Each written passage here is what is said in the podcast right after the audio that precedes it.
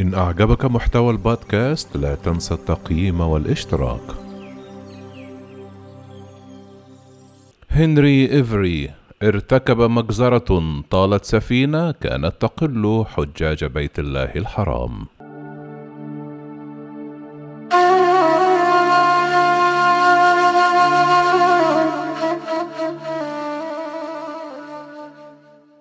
اعتقد باحثون أن حفنة من العملات الفضية العربية التي سكت عام 1693 في اليمن واكتشفت في بستان للفاكهة في ريف رود آيلاند وأماكن أخرى من نيو إنجلاند بالولايات المتحدة الأمريكية ستسهم في حل واحدة من أقدم الجرائم الغامضة على وجه الكرة الأرضية. المتهم الرئيسي في ارتكاب المجزرة التي طالت سفينة كانت تقل حجاجا عائدين من مكة إلى الهند. هو السفاح القرصان الإنجليزي هنري إيفري والذي أصبح أكثر المجرمين المطلوبين في العالم. بعد نهب السفينة التي كانت محملة بالنقود والذهب. وبعد فراره منتحلا شخصية تاجر رقيق. باتت قصة القبطان هنري وقرصانته لغزا بعدما فشلت كل محاولات العثور عليه عقب رصد مكافآت كبيرة لمن يجده.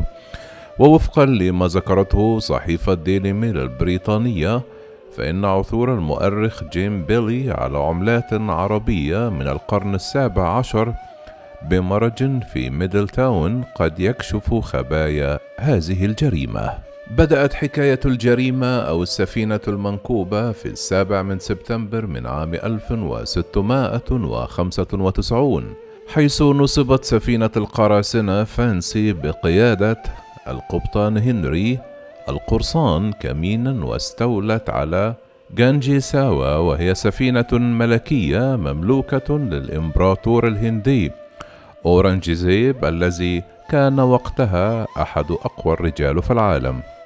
كانت السفينة تزن حينها 1600 طنا وتعد الأغنى في آسيا وربما في العالم كله حيث كانت تحتوي ما قيمته حاليا ملايين الدولارات من الذهب والفضة. وبحسب بعض الروايات التاريخية فقد قام اللصوص بتعذيب وقتل الرجال على متن السفينة وكذلك اغتصاب النساء وذلك لانتزاع معلومات تتعلق بالأموال والذهب المخبأة في أماكن معينة بالسفينة. وقام القراصنة بتوزيع الكنوز فيما بينهم حيث حصل كل رجل على كمية من الذهب، بالإضافة إلى مجموعة من الأحجار الكريمة ذات القيمة العالية. وكان للهجوم تداعيات كبيرة على كل من إنجلترا وشركة East India Trading التي كانت لا تزال تتعافى من حرب الإنجلو موغال الكارثية في الفترة من عام 1686 إلى عام 1690 مع تعرض مستقبل التجارة الإنجليزية في الهند للتهديد. وهكذا تم رصد مكافأة قدرها 500 جنيها استرلينيا على رأس القبطان هنري. وضاعفتها شركة East India Trading لاحقا إلى ألف جنيها استرلينيا مع إشراف مجلس التجارة للمطاردة في جميع أنحاء العالم. كان المؤرخون يعتقدون أن القبطان هنري أبحر إلى أيرلندا هربا إلا أن الكشف الأخير للمؤرخ جيم بيلي يشير إلى أن القرصان شق طريقه إلى المستعمرات الأمريكية حيث استخدم هو وطاقمه ما نهبوه لتغطية نفقاتهم اليومية أثناء هروبهم.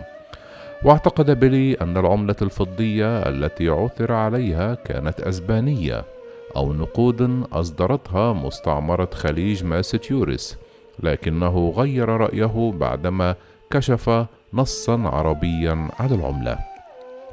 بعدها أوضح بيلي أن اكتشاف العملة العربية أثار تساؤلات كثيرة إذ لا يوجد دليل على أن المستعمرين الأمريكيين الذين يكافحون لكسب لقمة العيش في العالم الجديد سافروا إلى أي مكان في الشرق الأوسط للتجارة حتى عقود لاحقة. واكتشف باحثون آخرون أيضا خمسة عشر قطعة نقدية عربية إضافية من نفس الحقبة عشرة منها في ماساتشوستس وثلاثة في رود آيلاند واثنان في ولاية كونيتيكت كما عثر على عملات أخرى في ولاية كارولاينا الشمالية بالولايات المتحدة. وأشارت عالمة الآثار بولاية كونيتيكت سارة سبورتمان إلى أن بعض أفراد طاقم القرصان هنري نجحوا في الاستقرار بنيو إنجلاند حيث قاموا بما يشبه بغسيل الأموال في يومنا هذا. وتشير سجلات تاريخية إلى لجوء القراصنة بعد تخليهم عن سفينة فانسي إلى أخرى وصلت مع عبيد إلى رود آيلاند في عام 1696 والتي أصبحت مركزا لتجارة الرقيق في أمريكا الشمالية بالقرن الثامن عشر.